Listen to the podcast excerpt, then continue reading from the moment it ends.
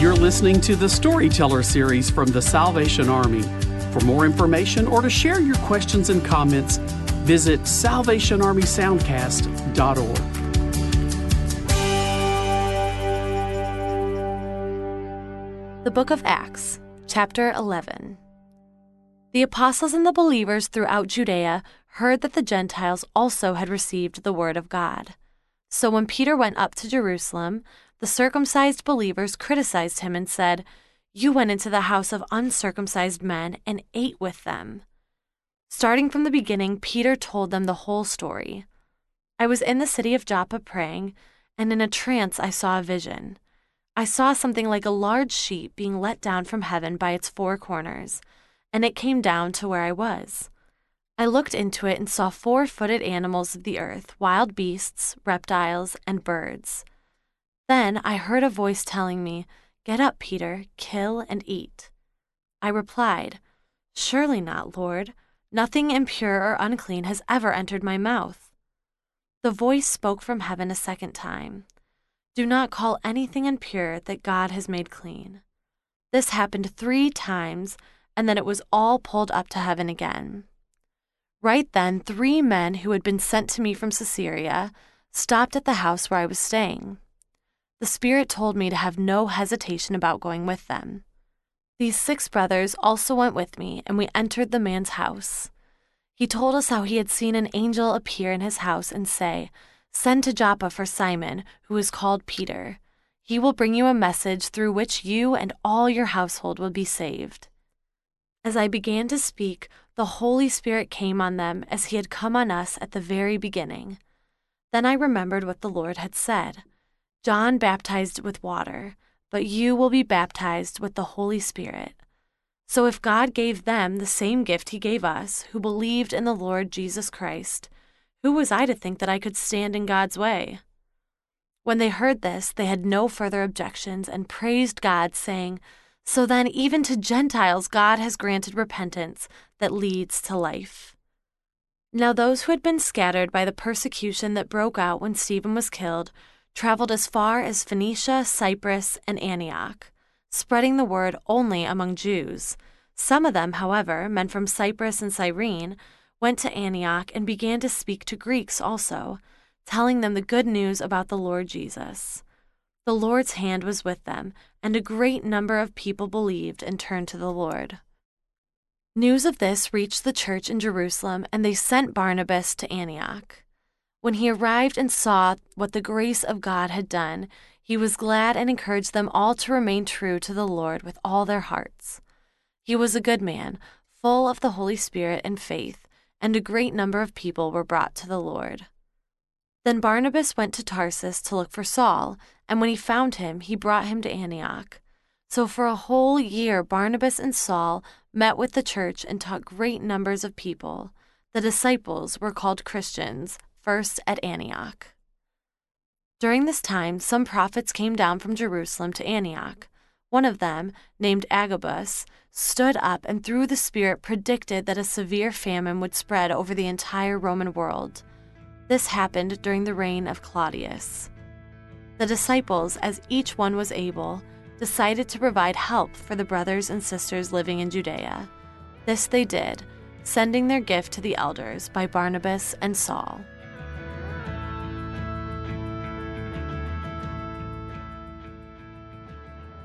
So, chapter 11 is so interesting to me because um, through the book of Acts, I feel like we're doing like a back and a forth, right? So it's like the uh, the the camera pans to like the city streets and like the synagogues and it's religious leaders and the things that are happening outside the church and then the camera then like zooms over to like what's happening inside the church and it's like kind of back and forth right mm-hmm. and i feel like we just have this uh, in chapter 10 this experience like outside the church where god is doing a thing that's brand new and it happens it all goes down between cornelius and then paul and then that, uh, peter and then them together and then the household and then uh, that's outside the church and then you know in chapter 11 it's like the camera zooms to inside the church when peter has to explain himself and people are like i'm sorry uh, what just happened? Like what did you do?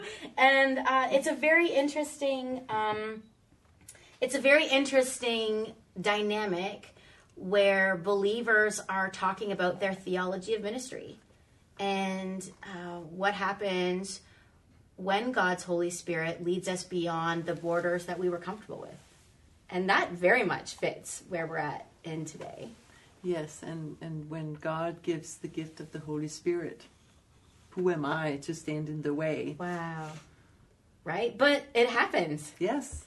Like it legit Yes. happens. And sometimes we got to wrestle it out, right? Yeah. And sometimes, you know, it, like there are ways for believers to have those like, oh, courageous conversations or those like verbal tussles or whatever, like uh, to arrive at a place where we can all move forward together. Um, but sometimes it it doesn't work like that, and people get offended, and people they in their anger they sin and they say terrible things, or they they aren't maybe open to the leading of God's Spirit into something new because sometimes we're afraid of well if we do if we do grow and change then where will God, like, where will we be led? Like, what will we become? And I wonder the Jews were feeling a little bit nervous about, like, what they had always been used to. Their markers, as we discussed last week, Yeah. were shifting, and that felt uncomfortable. So I wonder if that's a model for us of how we can have conversations in the here and now in our day as Peter explains his actions. And one of the things that I think is just, I mean, it's a good word for me, is he went right up to Jerusalem and um, that they all talked together and um, they did it face to face.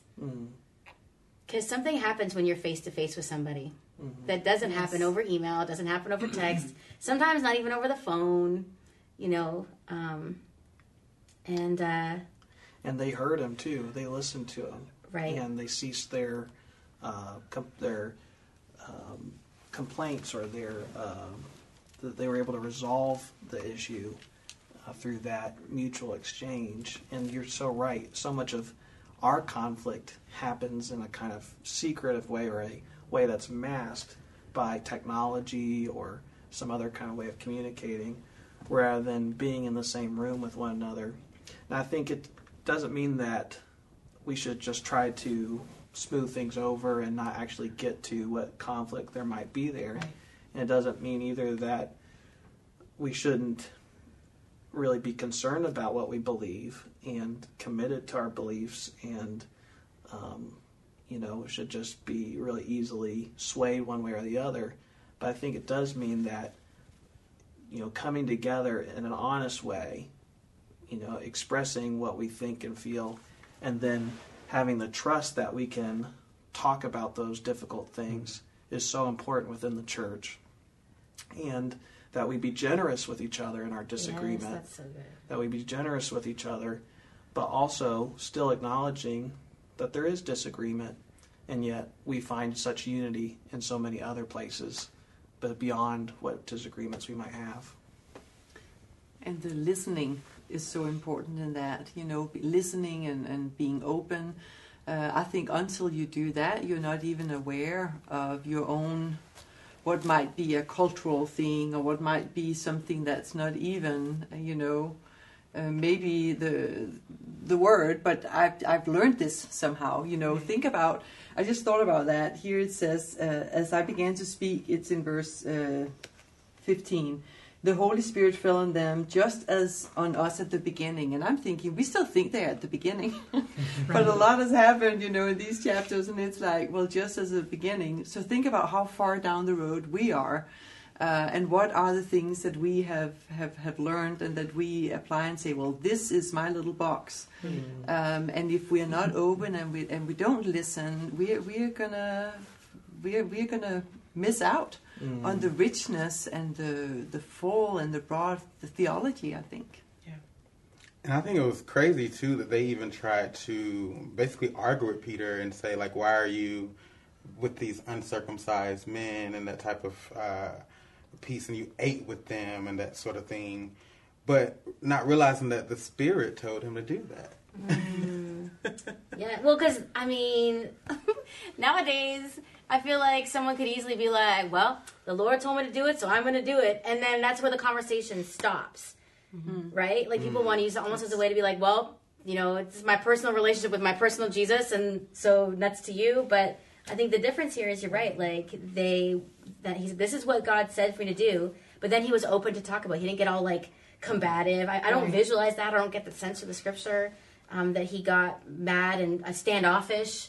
Um, And maybe, it, I mean, it does come from that experience they all had together, you know, in those early, like in Acts chapter 2, like that generous love, that, you know, that, that letting their gentleness be evident to all. Like there was that at work, which made it, which prepared them for these days. Well, and I, I really think it's important to remember where they've been together because it provides for them this sort of uh, place of trust, this kind of sense of belonging to the community, and that while we might have disagreement right now, it needs to be heading somewhere Wow. given the history we have and the trust we have. And I think for us today, we often will get to a particular opinion or a particular stance in our own sort of individual way and not acknowledge that for the church there is a corporate dynamic to this whole thing where we're not just sort of piecing together our own individual theologies or our own individual belief systems and sort of picking and choosing from what we find that really attractive but we come together in conversation led by the Spirit so that through each of us the Spirit might speak and we will find in that, that dialogue and that exchange the Spirit fall again and the truth come to bear. Now, not always, right? Mm, right. We found we find all sorts of examples where the church was not able to agree, and that's a place of tension, and it's a, a, a kind of mar on the church's history at many in many ways. I mean, you know, we we've had different kinds of disagreements, disagreements that led to lots of bloodshed.